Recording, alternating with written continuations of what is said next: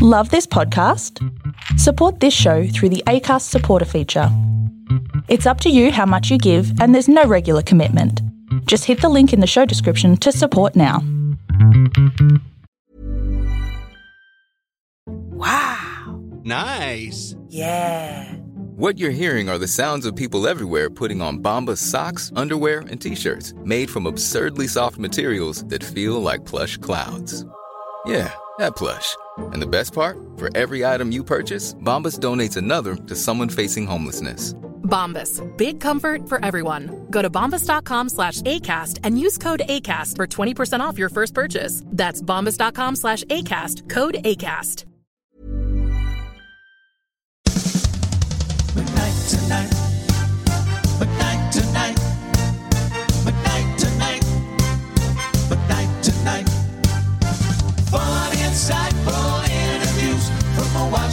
With nothing to lose. Midnight tonight. Midnight tonight. Midnight tonight. Here comes midnight tonight. Well, he is one of the most influential people currently working in television. From young gun reporter to executive producer, his rise through the ranks has been unprecedented. But it's also brought a lot of success to the Seven Network. His show, Sunrise, is the number one breakfast show in Australia, and over the past few years, his talents have been put to good use on various primetime shows. Michael Pell, welcome to McKnight Tonight. Thanks, Rob. Good to be with you. Mate, do you remember the first time we met what you showed me? Um, no. So please, please remind me. I'm not being rude. I'm not being rude. Um, you pulled me over to your desk in the Seven newsroom and you showed me your Superman story. yeah, right. Well, that was kind of my introduction to the Seven Network. That's right. Um, so I, I, you know, first came here and I had been working um, in regional New South Wales, and they were shooting a big Superman movie there. So I'd been trying to get the story of getting onto the set and doing it behind the scenes, and it just never quite happened while I was still working at Prime in northern New South Wales. Once I came and worked at Seven. Then those contacts and that badgering, and I think they just felt sorry for me, paid off, and I was able to shoot this story on the set that then ran across news bulletins. And as a 21 year old, that to me was just very exciting. I thought, wow, I've done it now. I don't have to do anything else, and I've made it. Um, of course, you know, you learn that there's a lot more to life than that. Mm. But you know, that was a funny little um, story and kind of my introduction to Seven. And it's also um, it was also made more funny by the fact that I tried to dress up in a Superman suit, which was a little bit I was bit. about to mention the Superman suit because that is an image that is burned into my eyes. I'm sorry about that. um, but it was it, it put you on the map.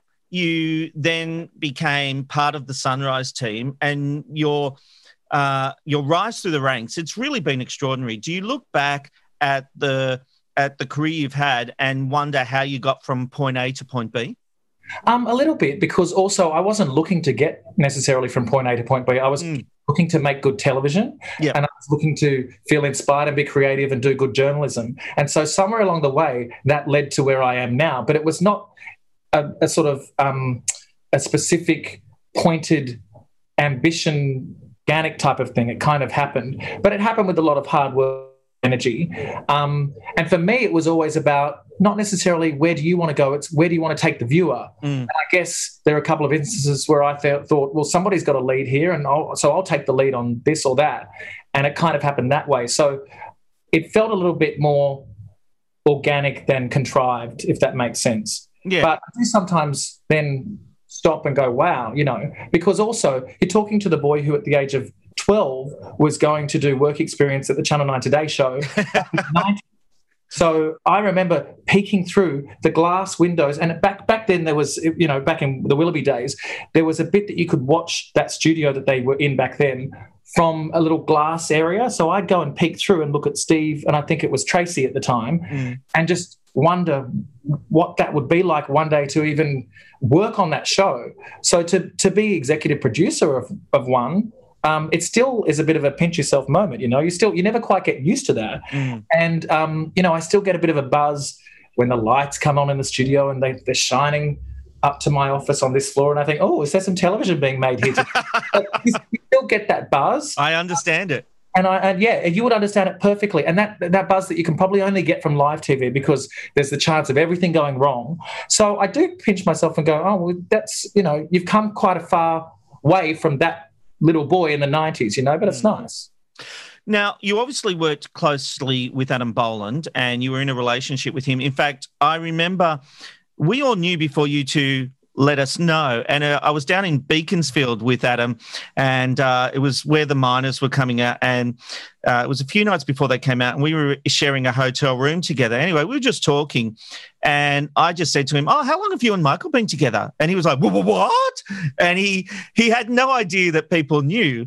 But then once he knew that people knew, he didn't. He was he he he was happy not to hide it.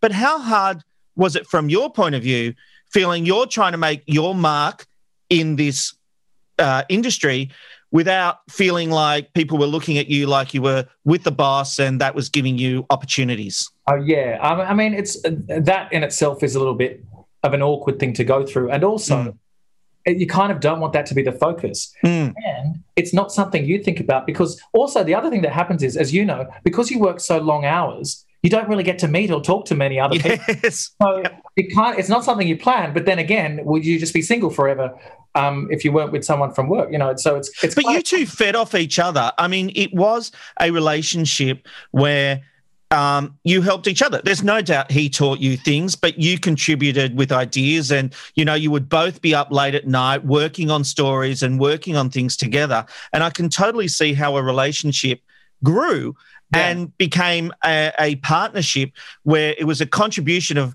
going back to what you said before, making great television. Yeah. Well, I think we're also both TV nerds from Yes. So um, there was a lot of common ground there. And um, yeah, I mean, most of what we talked about was television, which was, um, and of course, you got to remember back then I was in my early twenties, Mm. so you know, um, you know, I was still learning about life and about the world and about everything. So yeah, it was, um, there was definitely common ground there, and I think that's probably where it all started. Now, you know, I love you both. I don't, you know, I love Bolo. Do you have any regrets about the relationship? Um, oh, look, I don't probably live with regrets, just generally speaking, because everything's a learning experience. Mm. Um, I know he said that there are a lot of regrets, and he's written that in books and said it publicly. Um, How does that make you feel when you read that? Um, a bit, bit numb, to be honest. I don't know. It's um, because it, because it was quite, you know, in, at times it could be tumultuous. It was a little bit, you know, messy. Um, and you know, he was going through a lot of things at the time that were that he would admit were sort of tough to to to be around and deal with. And again, like I said, early twenties, you know, you're still trying to figure out who you are. Yeah. So um, so a lot of that was a struggle. Um, but you know, I, look, it's not something that I really think about a lot. Actually, I haven't really thought about it until you've just asked me now. a long time, but I guess that's what this is all about, talking. That's right. Um, but so regrets. Oh, look, probably nothing that springs to mind immediately. Um, and you know, he's he's made clear his regrets, I guess. Um, but you know, again, everything's a learning experience, and you know, it's part of who you are and part of who you become. Mm. Um, and that was a stage of my life that ended, you know, almost 15 years ago. But it was a stage. And it was an important stage. It was part of your career growth, your personal growth. You know, it. Um, uh, I I agree with you about. I don't see the need for regrets, but you know, we all do have regrets uh, over the years, and and I think his regrets are more self-reflective of Yeah. the things he did over time, and and you know, um, uh, and the mistakes he made. Well, I've made mistakes. You know, we we all do make do. mistakes. Yeah, I think I think also um, he feels like there was a bit of um, trail on his part for certain things. Uh, look, you know, when, when it comes to TV, you know, him setting up the Channel 10 show, which some people said was a betrayal of me. I didn't see it as a betrayal. It's, you know, that's life. Everyone's got to Mm. work, everyone's got to have an outlet. Um, that didn't bother me. Um, maybe coming after my staff wasn't the best thing, but he's he's acknowledged that I think as well. That that I thought that was playing dirty, and I didn't think we needed to play dirty. I thought we were past all of that. But um, you know, it is what it is. Yeah, And- look, I, That was eight years ago, so that's going Yeah. back a long way as well. All this stuff is kind of a long time ago. I know, but we are talking about your life and your career, I don't Michael. know, of course, of course. So I'm not trying to steer clear of it, but um, but it's not something that sort of I think about day to day because it's Hmm. it does feel like water under the bridge, you know? Yes, which is why you can talk about it now and not back then, perhaps, because totally, absolutely. Um, I've got to say, I think staff are fair for poaching because people.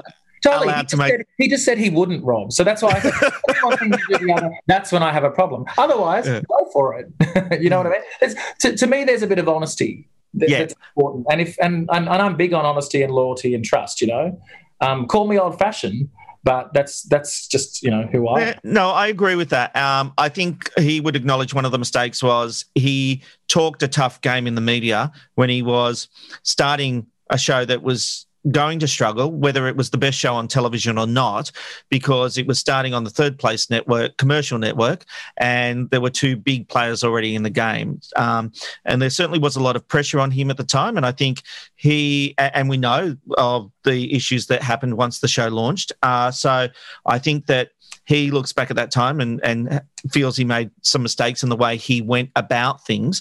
But it, it comes back to this issue for you. Uh, you know, is it show business? Is it show friendship? How do you define the way you treat people within the industry?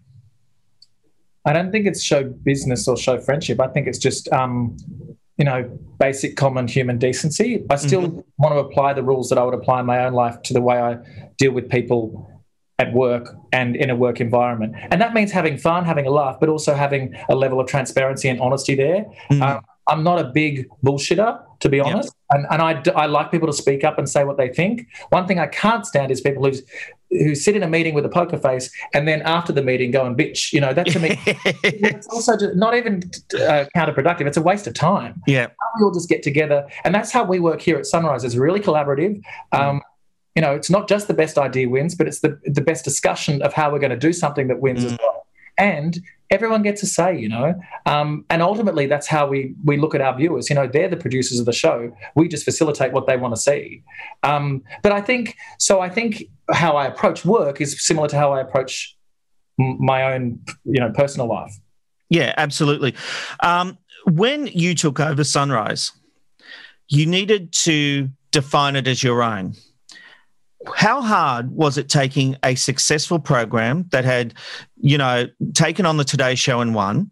You had been part of the journey, but how do you evolve that format in your own mold to keep it as it is? It's Australia's number one. It has been so dominant, and we'll talk about cast changes and all that kind of stuff. But how? What's the pressure like on you to make it um, have the Michael Pell stamp on it? Yeah, I, to be honest, I didn't. I didn't feel that pressure immediately. Probably because again, I was 27 years old. I wasn't thinking about all that stuff. Mm. You just kind of go in there and do it. Um, I've never been one to change for change's sake, and I've never been obsessed with putting my own personal stamp. What I've always been inter- interested in is creating a product that the viewers are interested in, Yep. um, because then that then the ratings take care of themselves. Everything happens from that. So it's always about what do people want, what do they need, and so I think in the in the beginning it was all just about reevaluating: are we doing everything right? Is there more that we could be doing? Um, and then, as you say, evolving the product. And what we've done has always been an evolution, not a revolution. Mhm. But there were some immediate changes that I made that you know aren't necessarily what the average viewer would be conscious of. Um, I guess my style was a little more heavily produced than than maybe the previous style. Um, maybe it was a bit faster in terms of pace. That's Mhm. just those are just me things that that um, you know how I operate and how I like to watch TV. But but the bulk of it is about evolving a product that was not broken. Um, and didn't need to be fixed with a Mm. cast who'd been there for many years, who knew exactly what they were doing, and with a production team who knew what they were doing as well. So um, while it's tricky to come into that, it was well it was well established and well set up to begin with. But yeah, you're right. It comes with a whole series of challenges, a whole series of pressures. Pressure and stress management is part of this job. You would know Mm. from doing, you know, executive producing roles on daily cu- current affairs based shows. You know, it's you, you can get caught up in all of that stress and all of that um, all of that um, attention. You just have to put that to one side and do the best possible product, and and try to keep sane while you're doing it. You know, um, so and then, and that's a challenge. A- Absolutely. How much of a challenge does it become when the ratings race gets tight? Now, we Sunrise has always managed to get back in front of the game when it has been challenged, but there have been times um, when today has gotten closer, and or you know they claimed to win one year and then it became a national argument, which I, you and I might have some disagreements on over that. But how, uh, what's the pressure like during those times? Well, look, yeah, you can be a slave to the ratings, absolutely. And I know that that's one of the biggest pressures in doing this sort of job because you get those results every day. Yep. For me, it's always been about trends. And I know, you know, days become weeks, then become trends, but you've also got to leave room for the, um, for the fluctuations that inevitably are going to happen, for the cyclical factors that are inevitably, inevitably going to happen. And the other thing is, you have to remember with this type of show, with the breakfast TV show, it's not just one factor affecting things, it's dozens of factors and we're sort of left to guess what those factors are day to day. It's up to us with you know to interpret and also to use our producing now our own intuition to try to steer that ship. So for anyone to ever sort of say oh well, it's because of this that this is happening or because of this that that's happening maybe yes but it's a bit of everything. And for anyone to claim that they know absolutely why something happened we just know they're lying because we don't know we, we're, we're sort of left to interpret that ourselves Well, unless it's me writing about it, Michael, I do know. But That's absolutely right, Rob. No, but no, and often what you often um, observations that you make are correct. I would I would always just caution that there are probably about five other things as well at play, and it's what's most effect- what's you know making the most change. But yeah, that's I mean the stress of that is is you know is a big part of what we do, it, and it drives you because every day, whether you thought yesterday was a great show or a terrible show, at you know 8:58 a.m. on the dot, you'll get a result that tells you whether the audience agreed with you or not. Whether that's hmm. because of those factors or several other factors, you have to wear that. And that's that's a powerful thing. When look, when the cycle's going down a bit, I'm always one to caution that there is a legacy there, that there is a consistency there. To other people, it looks like it's a lot of fluctuations because suddenly they go, Whoa, I saw two months ago that Sunrise is winning by this much, and now they're Yeah. only winning this much. To me, that's something that I'm used to seeing because I've seen it over a decade happening, over almost, you know, a decade and a half. I've watched these trends. So they worry me less, I guess, these days because I can understand them a bit more. Also, um, you know, if you look at the the record of a show like Sunrise, it is actually quite consistent. It's consistently done very well over a long period of time. So there is some correlation there between what you're doing and what the result is. It doesn't happen by accident. So I would just caution people when they go, oh, it's a bad week for Sunrise. Go, yeah, and, and next week might be good, and the week before was okay too. It's just, um, it's it's when things happen that you can have attach no explanation to. That's when you start to worry. Um, but I'll, I'll be honest, no executive producer likes to see the ratings down. You like them when they're up. That's why we're here. Mhm. Um, and you'd know what that feels like when, when wow, we've had a great week, and then suddenly a bit of an average week. But I've I've learned personally to be able to take that a bit with a grain of salt, if you know what I mean, rather than to attach every single um, you know meaning of the universe to to those um, you know one or two days of ratings. Well, I admire that because I remember a very specific situation where Studio 10 had uh, got a bad result the day before. I was in a foul mood, and Meekin said to me, I know you're pissed off because you got a bad result. Perk up, son. Yeah, well, and that's it. But and and I think that um, you know, over the years there've been days where I've had a grumpy day because the, the figures are a bit soft. Mm. I think if again, if there's a trend that you can attach to it, if there's several other factors that you know are at play, then you can kind of talk yourself into a place where you can continue being productive on that day and not just be a grump. But by the Mm. way, being a grump is part of doing this sort of job. Well, You when know, you're doing it uh, day in, day out, day in, day out, long days, of course it is. you're not always going to be happy. You're not always going to have a terrific day. Even when things are going well, there's Mm. going to be something that's going to get at you because there are a million different things you're trying to do every day to keep this this shit steering. Well, tough titties. That's part of the job. You know, that's the gig. Um, Mm. It's a great gig. It has its perks. It's got a you know, it's a real honor. It's a privilege. All that stuff, and that's real. Um, it's a huge honor, and it has its downsides too. You know, um, one of them is um, ratings cycles, fluctuations, and and also the commentary around that. What people have to say about that. Um, I think I've gotten better over the years at, at dealing with that commentary as well, rather than getting so annoyed by every little thing that was said that was frustrating. You know.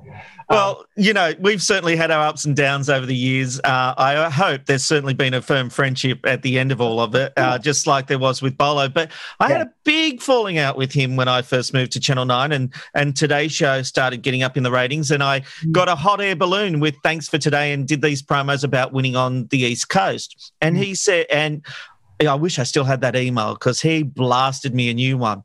Yeah. What is your take on the idea of um, selling ratings wins based on East Coast and the skewing of certain figures?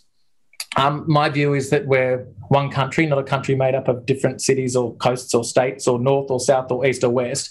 And I think you have to, I think for one, free to air TV has to start being accurate about how it sees itself. And that means national figures. That means looking at streaming. That means looking at, um, you know, how different people are viewing that one product. You know, I think we still do sell ourselves on the idea of a five city metro, which is so outdated. So for me, I and I also think for a show to come out and go, "Yay, we won Melbourne," and you go. Well, what did what happened in Sydney, Brisbane, Adelaide, Perth, and the rest of the country? Did you lose them?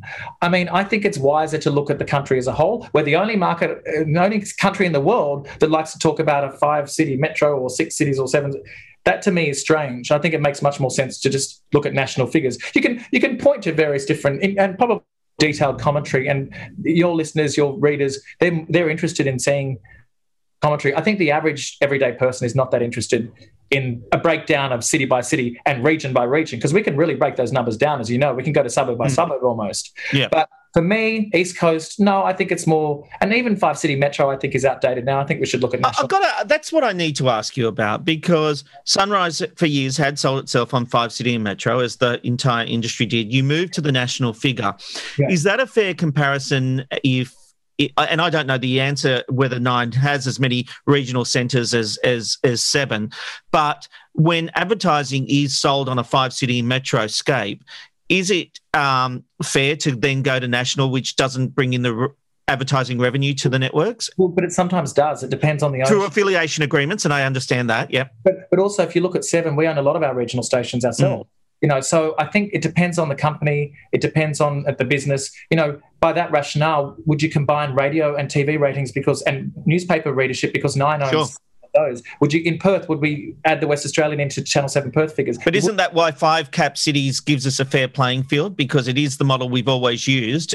Yeah, but the problem with that is it just talks about revenue and not about actual viewership. So I think you mm-hmm. need to actually tell people how many people are watching. I mean, and again, if if I'm quoting you a figure of how many people are watching a particular show, you'd expect me to not leave out some people who you aren't getting the money from in terms of revenue. You know, that, so that to me is a little bit of a sales thing from the 1980s and and and maybe it's more useful to actually tell people how many people are watching. I mean, for example, in in the sorts of platforms that you're on, you don't exclude people. You, you, you include everyone who's who's logging on or who's clicking or who. Yep. And we look at our um, you know the online world. They're taking clicks from anywhere. They don't care where they're from. Um, sure, the money might all be coming their way too. The advertising goes everywhere. But I still think. Um, you know, in 2021, you have to be accurate about how many people are watching. And it's not just national, it's not just metro plus regional. I'm also talking how many people are watching on their phone, how many people are watching on catch up. Um, you know, and that's less important for news shows because people don't generally go and binge Sunrise, Yeah. you know, a week later. I do. It's my job. You probably do. It's your job. And maybe some of your listeners and viewers do too, because you know we're all TV nerds. Yeah. But generally speaking, people just watch it live. So it's, I'm more talking about reality shows, dramas, that sort of thing. But I still think, and I know our CEO is talking about this a fair bit, Mm. um, and I think he's got the exact right idea. You've got to be accurate. And you've actually got to talk about yourself as you are rather than try to, we talk ourselves down. Oh, only some people watch and that Mm. person give us the revenue. How about just telling me how many people watched? Just like you tell me how many people clicked and, you know, it, and, and how many people were streaming and how many people, whatever. It's a persuasive argument. I will give you that. Have I convinced you? You actually look like you're convinced now. Maybe. Maybe. But, but to me, it's also about just reporting accurately how many people are consuming a product. Where the money goes for that is up to the salespeople to deal with, right? Hmm. Shouldn't we just be telling people this many people? And also, with a show like Sunrise and Today and ABC Breakfast, you're talk, talking about an average across two hours. You know, the seven to nine Hmm. main two hour block.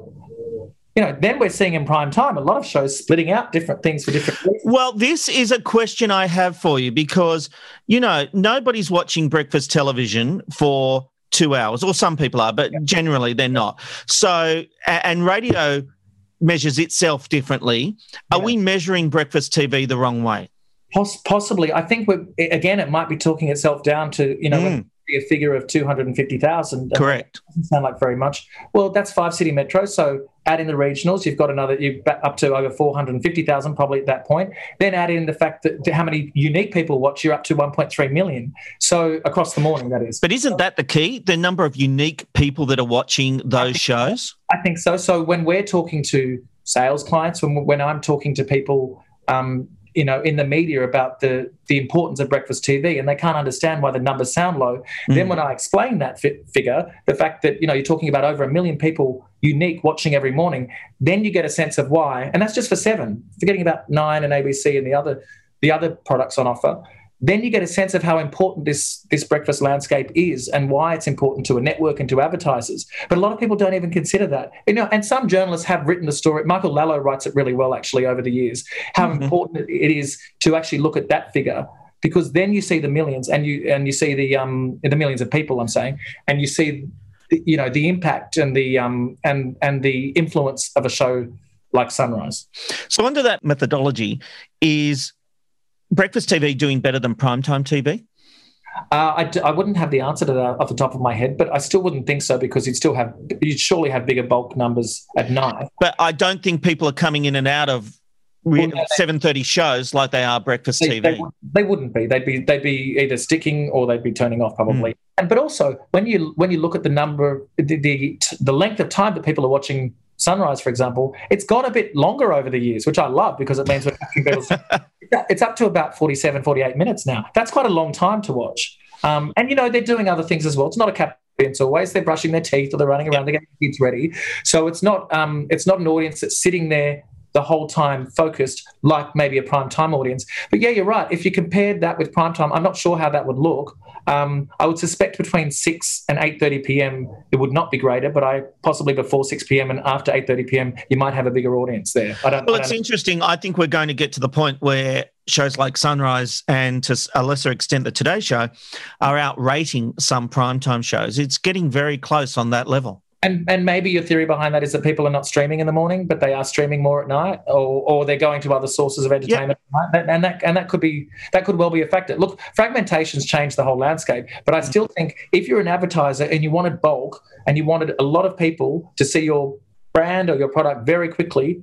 You'd go to free to air TV because that's where the that's where the bulk of the eyeballs still are. If we mm. measure it prop and we report it properly, Yes, hundred percent. Yeah, absolutely. I'm Sandra, and I'm just the professional your small business was looking for. But you didn't hire me because you didn't use LinkedIn jobs. LinkedIn has professionals you can't find anywhere else, including those who aren't actively looking for a new job but might be open to the perfect role, like me. In a given month, over 70% of LinkedIn users don't visit other leading job sites. So if you're not looking on LinkedIn, you'll miss out on great candidates like Sandra. Start hiring professionals like a professional. Post your free job on linkedin.com/people today. Now, Sunrise, you mentioned, is really important to the network. And so you've had to do deal with an issue of cast changes over your tenure as executive producer. That's a scary and difficult thing when you're number one, Hmm. when you moved from Mel Doyle to Sam Armitage to Nat Barr. Hmm. How do you get that right? How do you manage it? Good, good question. I think the most important thing to remember is that the audience is uh, they're sensitive to change. They have ownership over the show and the cast. Mm. So any changes that happen have to be explained properly to the audience, and then they have to be managed properly on air. Which means, um, which means keeping a good ensemble cast around those changes Yeah. and remembering that these changes happen because the people involved wanted to move on and that's fine again you're talking about Is it always that, or is there sometimes you sit there and think, and as as Seven thinks, we we do need to make changes to keep the show fresh? Is it always the decision of the cast member, or is it it's a not always the decision of the cast member but it has in the case of those two Mhm. hosts been their decision um, because when you look at it i mean okay let's take let's take them for example one by one. So melissa Doyle had, had you know been on top of her game for over a decade. She'd done this show but she was she was moving more towards a journalistic pedigree. And in the last two years of her on sunrise we had sent her to every major breaking news story around the world. That was the direction she was heading in. Yeah. so it sort of makes made sense for her to then graduate towards that towards you know hosting news bulletins for the network, and then eventually to hosting Sunday night before. Mm-hmm. Before, um, before that left our screens. And by the way, doing some of the biggest interviews of our time during that period Yep. with a lot of um, respect from the audience who'd seen her on Sunrise for 10 years. So that sort of made sense. So, how do you manage that then? You have to manage that by keeping uh, the cast around the replacement consistent so that people aren't getting too much of a jolt. You have to make sure that the person who comes in, I believe, is someone that's familiar to the audience and that perhaps the audience expected to take over. So in that case, it was Samantha. She'd been filling in for a couple of years. At that point, she'd hosted Weekend Sunrise for six years. So that sort of made sense. She had good rapport with Kochie. Chemistry is always important, that word chemistry. Mhm. She had good rapport with the rest of the team. So that made sense. Then she did, came and did this job here for eight and a half years. And It's always funny when someone leaves Breakfast TV or announces they're leaving, everyone goes, What? Shock. What? well, how many people do you know who did a job for, in Melissa Doyle's case, 11, 11 or so and in Sam's case, eight and a half years and six and a half on Weekend Sunrise before that? But for some reason, because we attach so much meaning to these people, and I understand why, because they're ours, they're in our living mm. room, we feel like we own them Yeah. And tha- and that's that that is what it is, and that's part of the gig. But because we feel like we own them, if they want to change their life and they want to move to the country, as Samantha wants to do and has done, and she wants to enjoy her family and she wants to enjoy her new husband, people are like, "But no, you have to be on the television." and then it's how do we manage it? So the other key is a good farewell, one that actually gives the viewers what they really want to see Mhm. which is all the best and the worst moments from their time. Um, and then it's about using someone who's the replacement who, as I said, the audience is familiar with and also who can do the job. Um, and in that case, this time it was Natalie, and I think she's done a great job. I think no one would deny that she's a great journalist, but she's uh she's actually come into her own now as well. She So- really has. This has been an extraordinary transition. Is there an argument that she should have replaced Mel? Oh, I look, there was always that argument. At the time, Nat didn't feel that she was ready and also wasn't that keen on her. Um, uh, but to be honest, she wasn't gunning for it this time either. It just felt more like a natural progression for her now. And also, she'd been filling in a lot more now than she had back then, I guess, you know. Um, so, look, there's always an argument for that. That's that's the fun of it. That's when people sit back and that's when your listeners and your um, viewers and your readers sit back and go, well, I think it should be this person. I should you know, at the end of the day, we make those decisions trying to keep the majority of the viewers in mind and also trying to give everyone what we think is going to be the best product.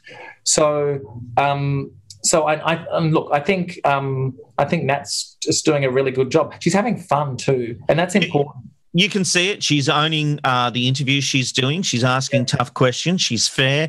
Um, she it's, hard, it's hard to come into that role, as you know. sure. It's almost like the, one of the trickier roles in TV to Mm. come in and, you know, and the level of scrutiny, she's, you know, I, I spoke to her in the first couple of weeks of, of the new gig and said, Are you finding doing the job tough or just the talk around it and the scrutiny around it? She said, Definitely the scrutiny. The actual job itself, I find not to be easy. It's a tough job, Mm. but to be more something that I'm used to doing. She's not someone who's used to a lot of attention, a lot of fanfare. So to have that much noise coming at you when you haven't had that was was the thing that was more challenging for her. I think two months, three months on now, I think we are probably even a bit more than that now. She's she's learnt to just put that to one side, which is what what all the people in those roles have to do. I mean, Kochie doesn't even hear some of this noise. Sometimes he's so, he's so used to it. but, but, you know, Mel and Sam both had their different ways, their various ways of dealing with that level of scrutiny and that level of pressure. Um, it, it's funny. Sam and Nat are different in the tabloids. Sam was a tabloid fodder a lot, and your relationship with her made a lot of headlines as well. That you were best friends, and there was talk of a falling out, and that you didn't go to her farewell. Um, uh, you know, I can imagine that when she first started, you were tight. And you know it, it was a bonding experience. Did you sort of drift as people naturally do over time? Um, probably a little bit. I think. I mean, I think you know when when she first started doing the show, I was I was just thirty, and I think she was in her late in her mid thirties. So. Mhm. And you know, and we've known we've known each other for twenty years, so she is like a sister to me. And like a brother and sister relationship, you have good times and you have bad times, and Mhm. we've always been honest about that. Yeah. Look, there's always been a mutual respect. I think she is absolutely brilliant at what she does. Um, I think she thinks I'm all right at what I do. I I mean, bad, but you know, no, I'm only teasing. But um, but I so I don't think it was as much a falling out as just a um, you know, our, you know, we had our lives, Mm. um, and you know, you do have your lives, and then of course her roots are more in the country now, so she was often there and wasn't around me. Um, but you know, towards the end of her time on Sunrise, we got back to that place that I think we were at at the beginning. We, we sort of came full Ah. circle. Yeah, I mean, I think we got really close, and that's when she came to me and said, um, I, "I think I want to leave because I'd like to see what else is is you know life's all about." And she'd had a tough year last year. I said, "Absolutely. If there's Mm. one day that for any one day that you want to you don't want to be here, that is not a day that you want to be spending here." I think you Mm. know. It's, and it's always my um, advice for anyone on camera or off, actually, in television. If you're not enjoying it anymore, you should seek something else to do because it, But it- people don't. otherwise. No, I know they don't. And I understand for security reasons you don't want to, but you really have to do what's in your heart. Mm. And it just wasn't in her heart anymore. Doesn't mean she wasn't great at it. Doesn't mean she didn't love holding journalists to account, um, making viewers laugh, which she did every day. Mm. But it just wasn't for her anymore. She'd done it. And so I was fully supportive. And I think we probably bonded over that towards the end there. But I, I can really say that, you know, her, me, and Kochie were very tight for, you know, the whole eight years that she was here. Mm. But, you know, that's at work. Personally, you, you know, we all move on and, you know, have different partners and different, you know, family experiences. And so, um, but, you know, That's the thing. When you're single, it's easier to ca- get together for drinks and all that kind of stuff. When you Yeah. starting So- relationships, you actually need to spend time with your partner. That's right. So she went and met Rich, and then I didn't matter anymore. um, I'm only and I, and I love. There's Rich. the headline. We've No, got the-. Um, no, and I love Rich. He's a great guy, and um, and I've never seen her happier. So I couldn't be happier. Mm. Um, and you know, I'm happy as well. But again, these are people. I've got a great relationship with Kochie. You know, we've been around the world together a few times, Mm. and we've worked together for you know a decade and a half. I've got a great relationship. Literally around the world, sitting next to her on a plane. I wouldn't recommend to Nat on a plane just because she loves to talk and I like to watch movies. loves to talk. But, you know, we're, we are all like a family, you know, and sometimes families have a bicker here and there. How much longer will Kochie be in the role? As long as he wants to do it, because he can still do that job as well as he did 20 years ago. That is truly my feeling. Uh, look, I, I agree with that, but I, I, I'm going to be honest with you here. I keep hearing rumors about a strategy department at Seven. I don't know if you're part of that strategy team or, or what it is, but I keep hearing rumors that ultimately um, the feeling is Kochie needs to be moved into a senior correspondent role so that fresh blood can come through. Is there any truth to that? No. If there is a strategy team, I'm not part of it. And I've never heard anyone wanting to move off the guy who's been number one for two decades. Think- no, no. It's an interesting theory. I mean, Yeah. I, I wouldn't want to be the person making that decision. No, I think that that would be a highly risky strategy Mm. when we've just changed female co-host to then change the male co-host. Mm. It also would not be something that we would do because A, he's number one, B, he's well liked, C, he's well performing, and D, he still wants to do it. Yeah. So I can categorically deny that, and I can tell you that Kochie will be there as long as he wants to be there because we want him there. The other thing is, um, he's still got the energy of you know when I first met him, he was in his early fifties. Now he's in his mid sixties, and I don't see any difference. I don't even see any difference physically. It's like he's frozen in time. He looks the same he did when I first met him. He hasn't actually. I first met him when I worked at Sky News, and he was doing the business show there. So that's you're going back to 20 years ago. He seems exactly the same person, and he was 45 then. So, look, um, I haven't heard those rumors, but I would know about it if they were being discussed. But that I, I haven't gone to print with that. I, I No. hear bits and pieces, and that's why I Yeah, thought I'm going to ask. Yeah, no, I, I can categorically deny that he's going anywhere, really, unless he wants to. Um, and look, I reckon he's still got a couple of years left in him at least. Mm. Um, you know, it would make our job easier because then we don't have to succession plan. I mean, well, and and this is going really well. Do you, um, you know, there was a point where today got really close, and and depending on how you judge the numbers, in a five cap city there was a win, and that was challenged, and nine accepted that, so fair play. Um, do you think that show just imploded, and that was fortunate for you? Did they implode because you guys were doing so well? Um, they they seem back on their feet now, but they had a rough couple of years. Yeah, I think um, in this sort of scenario, when you're running a breakfast show, you can have t- two different scenarios. One is that the opposition show, your main opposition show, is very strong, and then it's toe to toe battle. And then another scenario is when they are quite weak and it's an easier battle. I think um, they never really recast changes. Um, the first one being Lisa, then the second one being Carl. Yeah. And um, Lisa leaving, wanting to leave, and Carl being moved on and then being returned. And I think, um, and I've said this already publicly. Actually, not everyone liked me saying it, but I was just being honest. When you blow up a show like that, and you really jolt that audience. Remember, I was telling you earlier about Mm. the audience being sensitive to Yes. you blow up a show, you change everyone, even people who were doing a great job, who there was no reason to move on whatsoever, um, except possibly for some sort of you know relation to a Stefanovic. I mean, that just makes no sense. Mm. And I said it at the time that that's people don't like that. You know that you know everyone had their favorite on that show, and then suddenly they're all gone. Mm. And it's no disrespect to the people who were put into the roles. They're all great journalists and great people. I know them all. But that was a recipe, I guess, for disaster. And and at the same time, we worked hard on providing a consistent show for the audience, for giving them something that perhaps the opposition wasn't doing, which was giving them familiar faces, consistent format, and consistent show. Um, so I think both things are true. You know that they made some mistakes, but also I think that we were doing well. And remembering that this team here is a really experienced team and a really good team. I mean, the the, the amount of people who leave is you know very few. You know, that what's Yep. the retention rate? We have a high retention rate of staff. People don't want to leave; they're happy to be here. And most of the senior team, in fact, all of the senior team has been here for. One of them's been here for six years. The rest have been here for more than ten years. Yeah. So Yeah. and that's and that's a really and so it's not just me. It's a it's a team of what I almost joke the brains trust. So and we all talk together about everything and we strategize about everything. Nothing you see on the screen is accidental. It's all part of a strategy. So I think when you've got such an experienced team together, and then possibly you've got um, you know a, a less experienced team or more fractured team with more changes, with cast changes, it's just very hard for them to get in a groove.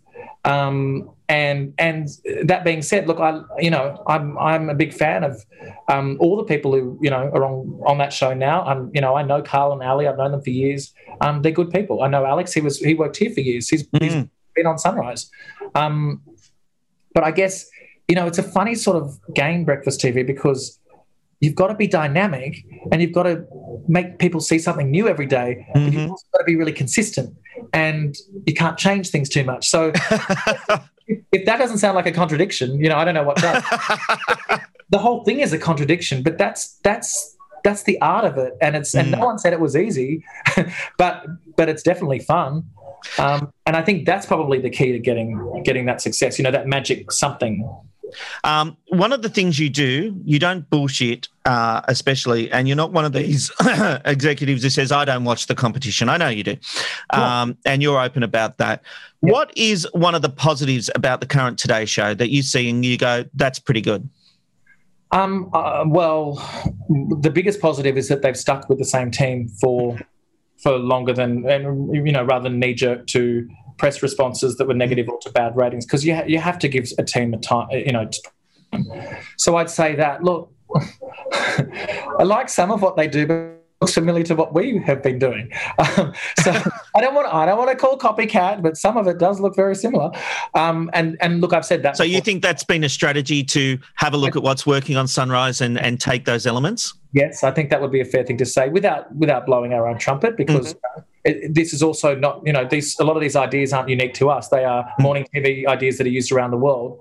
Look, I think what they have a strength is that both their main hosts are very good journalists who've traveled around the world covering big stories, and and we're lucky to have that as well. I think when you look at that and you look at the ABC's product, what you've got there and, and the two hosts in each show, so that six, those six people that I'm talking about, Michael Rowland, Lisa Millar, Alison Langdon, Carl Stefanovic, Natalie Barr, David Koch, they've all traveled around the world. They've all covered the world's biggest stories. They can do breaking news at a drop at a you know a moment's notice, and you have to drop of a hat. Um, and they all have that credibility in news and current affairs. I mean, They do, but they also have that difference where they can be fun and Yeah. you know that that's the hardest part of the casting process for these kind of shows. If you were starting a new breakfast show, to find that authority of a journalist, but also someone who can then have a good laugh and make the audience laugh along with them, Yeah, that's not an easy skill. No, you're right, Rob. And one of the hardest things often is for people to be authentic. Mm. So you, you see a lot of people who seem quite fun in real life are great journalists, and you put them in front of a camera and they freeze or there's hmm. somebody else. You would have seen this when you're casting shows before as well. Yeah. You- where's that person I see off camera or I see when we go and have a lunch and talk about things? All those people can be authentically themselves on camera. And to be that real and that vulnerable for that many people is quite a daunting prospect. But these guys do it without even thinking. And hmm. that, I think, is probably all, that, all of their strengths. And I also think that we have quite a high standard of breakfast TV in this country um, compared to some other countries. I think I think what all the audiences are getting is a pretty good product all round. I would argue that ours is the best, and I'd love everyone to watch us. but, but you're going to be okay either way because you know because we have a very good standard here. Um, and but you're right, it's it's that that ability to do both to to seamlessly go between breaking news and to laughing at a person wearing a cow suit. that I mean, that, it's it's almost ridiculous. Have you ever worn the cow suit? I've worn it a couple of times. I On did- air? Yeah, I've done it anonymous- anonymously. I did it, in, but remember, Rob, it's a real cow, right? When, Yeah, yeah, of course. But in my Oh, we can peel back the curtain here. yeah, we can. just don't tell the kids. you know, um, in in my first week running Sunrise, I did it basically to a to make fun of myself, b to tell everyone that we're all the same. There's no nothing, no airs and graces, no one special. And then I did it again recently because the guest greeter who who normally um, you know wears the suit. She um, there was a roster stuff up and she was away and they went oh we can't do the cow and I went yes we can and then but I didn't tell the hosts it was me until I sat down next to them and then went hi. And then they couldn't stop laughing because they were like why is Michael so it was a quite a funny moment. And then but also we had another guy who used to do the cow sit and he used to whisper dirty things to them. Actually Sam Mac mentioned it in his book and that was a lot of fun. So you can have fun. I mean a lot of what happens behind the scenes is a lot of fun too. And Yes. that's to carry the energy through to the screen to hopefully to the viewers. Because again the viewer is the number one priority. How we get there how we make a show and what processes we have to go through to make that happen is our problem it's all about getting to the viewer and giving them what they want they're they're the bosses they're the real bosses Now, I know the guy a cow suit Absolutely. No, look, I, I, I, I have no idea how long we've been going, but I, I am conscious of your time. Um, but I need to ask. Hmm. Last year, you did the Big Brother Live finale. I know you're working on The Voice. What are you doing at Seven? What's your evolution? They seem to be getting you involved in more primetime stuff. Yeah, I think that's a good question actually, because um, because I've done this for so many years now. It's you know it'll be eleven years in a few months. Wow. So yes, and that's a long time to do that that one executive producer role. So I guess I'm looking for other things, and I think that Seven has been indulging me in some of that. I do like doing big live shows. Everyone Yeah. knows that. That's what I really. That's what you know. What's in my heart. That's what I really get a kick out of. Um, so I so I worked on a few things. I worked on the early stages of the voice here, but then I had to come back to Sunrise. So I was really only at the at the concept stage, really, and some of the casting of the of the coaches. Right. Um, and I worked on the Big Brother finale, but it was an Endemol Shine production as well. So I guess last year for a few months, I went and did some stuff. Uh, this year I've done less because there were other things that were needed to be done here at Sunrise. And I guess um, that's something that, that me and Seven will talk about what I do in the future. But I think right now I just go to where I think I'm most useful. So if that is doing something in prime time, then I do it. But my day to day gig is Sunrise. My bread and butter is Sunrise. That's still where my heart is. Um, but you know, inevitably, I have to grow and learn. And also, at some point, it might be someone else's turn to do this job. So I'm not going to be here forever either, um, and that's okay as well. It's like it's like I said before. How many years is okay before you move on in these? Sorts of- like no, you can never leave. You can, and you know, people grow and people change. I'm still loving it, and I'm still energized. But um, and But it's know, a scary thing from Seven's point of view. They've got someone who can steer Yeah. the ship, keep the show at number one, Yeah. and a changeover, like an on-air change, a change of the person running the show, is a risk. Yeah, which is which is why I've I was juggling both, Mm. uh, you know, for a lot of last year, and that's and it's nice of Seven to to let me do a bit of both as well, so that I don't um, feel like I'm being stifled or I'm not growing as a person because I still need to expand my horizons, my skills. You know, I'm still like everyone else. You're learning every day, really. Mm. Um, but yeah, I get why that would be um, a scary prospect. But also remember that there's a team here as well that have been doing it for a long time. Um, and they know what they're doing as well. So um, I guess we'll just have to see what happens next, you know. But that's the exciting part. Who knows? Yeah. Um, uh, I'll wrap up here by asking you about your happiness because we started early on talking about your relationship with Boland, and you are now in a relationship with the director of Sunrise. Well, he's actually not the director of Sunrise anymore. He he actually um, he actually left a few months ago um, to go and become an actor.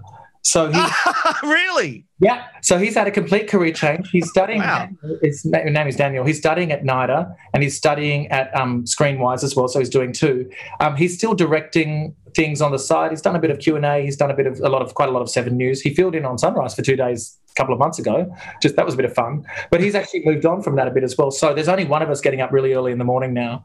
But you know, again, like I said before, where do you meet someone? Yeah. Know, and um, and so I met him here, and that was good. Um, but I, I think I met him. He was directing Wake Up. no, he used to direct Wake Up, and I think he directed, uh, or he may have switched on Studio 10. So I think Yes. he probably worked with him actually Yes. back, back in the day. So that's another thing. He's worked at every network too, and he's been around. He's only 28. So I think we had a lot of common ground there as well. But I will say to you, um, have you ever dated an actor? No. Oh, okay. Well, let me tell you something. If he has done what what would appear to be a grumpy scene or an angry scene in the afternoon, then I see him at night. And sometimes I'll say, "Why are you snapping at me? Have you done a grumpy scene today or something?" Oh, I did actually. Oh my goodness. So, His so method. yeah, no, it's method. You know, we worked together; it was quite calm. But then now he's an actor. I don't know what I'm getting every day. The Is other- he an actor or is he an actor? no, he's an actor. No, but you know what? I also wasn't aware of um, of how much went into the craft, and I should have been really, because I know so many actors and you know so many talented ones. Hmm. But there is a lot of method that goes into creating characters, to reading people's emotions. It's almost like a psychology thing, really. You, you, you know, you've got to get inside human behavior before you Yeah. can present it to other people. So it's quite fascinating. So he's doing that. He's happy. I'm very happy. I think you can tell I'm happy. I can see it. I Yeah, can can see it. seriously, the moment we started talking about Daniel, I saw it on your face. really. There was a light that came out of you. Oh, that's cute. You'll love that. Um, oh, look, and you know, we've been together for a couple of years. I'm, I'm happy now. Um, it, I think it's important to have a personal life, and I think Yeah. it's also important to have a life away from TV. Um, But but that's the key. And I'll be honest, I, uh, you know, I got lost in doing shows. You know, like I would give everything, and I think the balance is having that personal life and having the TV life, and you can still make the TV life work. It doesn't mean you're giving less. It means what you're giving is better quality. Yeah, that's right. And and also, how do you bring real experiences to producing a show if you're not having any? You Yes. can't sit in an office. So I do try to, you know, get out of here when I can rather than staying put at work for hours on end. And you know, that that comes with time and maturity, I think, learning that balance better. At the beginning, as a 27, 28 year old, no, I had no idea and I had no balance whatsoever. And like you, that was my whole life. I think um I think I've gotten a lot better at at dealing with that now. That being said, it's still a baby, and if the baby cries all night, you have, to, you have to feed it. So you know the phone never stops. When you know when a member of the royal family, Prince Philip, dies on a Friday night while you're watching the footy, um, which sounds quite like You watched the footy? I, I did on this particular night, and it was a Port Adelaide game, so Kochie was happy with it. But um, but yeah, I had This, this story ain't stacking up. no, it's true. It's- no, I posted it on my Instagram because I was at home, and it was so funny that I was watching the AFL with a friend of mine, but um, who's a big Port Adelaide fan. But I then had to take a, take some calls at the back of the room while everyone else was watching the footy, and then I never I never was able to return to the footy because we Yeah. had we had to do a six hour show in the morning. So I so look that that is what it is. That's always going to be part of the gig. But day to day, I try to have a better balance, and I think I'm sort of getting there. I think you know none of us are perfect. But um, you know, I'm laughing, I'm smiling, I'm having a good time. So. Well, I've got to say, it's been a while since I last spoke to you, honestly, and there is a you're a different man. Oh, I, I think. Uh, in a good way. You know, uh, I uh, I feel like if can if I can be honest for a moment, there was a younger Michael Pell who was very self-absorbed, and who um, I think now sees a bigger picture. And it's interesting to meet Michael Pell, the man, who I feel like I'm meeting today. Yeah. Well, but Rob, I mean, you could be accused of that back in the day as well. hundred percent. And because, but again, we all grow and we all learn. Hmm. And um, and you know, it's. I think you get to a point where you know it's not all about you. And I think I've been misunderstood a little bit for people thinking that I thought it was all about me when it really was never about me. It wasn't even about this team. It was about the viewer from the mm. start. It's always my whole career has always been about the viewer and what I can give them. We're there to serve them, and that's always been my number one goal. But yeah, I think a lot of it comes with maturity. As you know, I don't do interviews or podcasts really. No, and by the way, I meant to say thank you so much for doing this because you don't anymore. No, I don't anymore. Because, but you know why? Because I, I just let the work speak for itself, really. Mm. Um, and Or is that because you've also been burnt over the years? You were very profile. You you had a high profile, being the executive producer of Sunrise. You did a lot of interviews, um, and and we've seen that the tables can turn. Those same journalists who are courting you for interviews can turn on a dime if something's gone wrong. Is that the lesson you've learnt over the years? Probably a little bit, and and again, it comes with maturity. But Mm. also, um, I was never really seeking limelight, but I think that was the perception, and I don't like that perception, you know, because that's not really who I am. Um, definitely not now, anyway. Mm. So, um, so I prob- it's probably come from that a bit. But but again, you know, like I said, I don't I don't talk a lot anymore. Mm. I, I definitely don't do these sorts of things. So, um, good on you for, for demanding I do it, and then I. Had, I didn't give you much of a choice, to be No, honest. you, no, you did, but we go a long way back as well. You know, we're talking almost a, dec- a decade and a half as well. Yeah. You're someone that I know, and I know that you've been through a lot of what I'm talking about. So we Mm. can have a proper discussion about about these aspects because you've done it. But um, yeah, I don't know. I maybe maybe a lot of it comes with maturity and um, and seeing the bigger picture, like you said. Yeah, well, that's the thing. I don't think we can compare ourselves to the people we were 10 years ago. And, and I include myself in that, uh, even little, five years ago.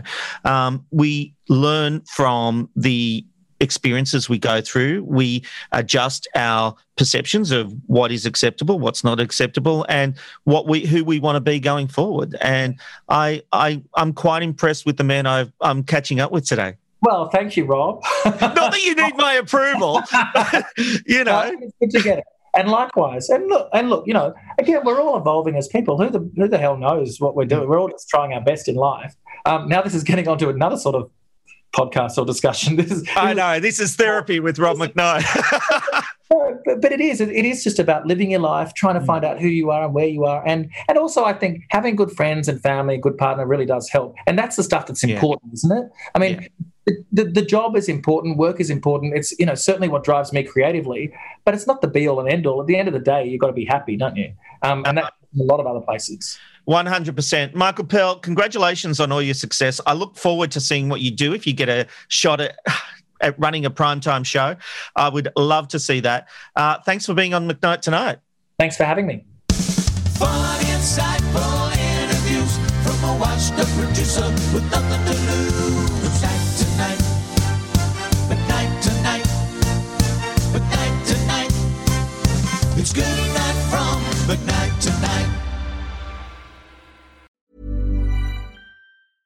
Hey, it's Paige DeSorbo from Giggly Squad. High quality fashion without the price tag. Say hello to Quince.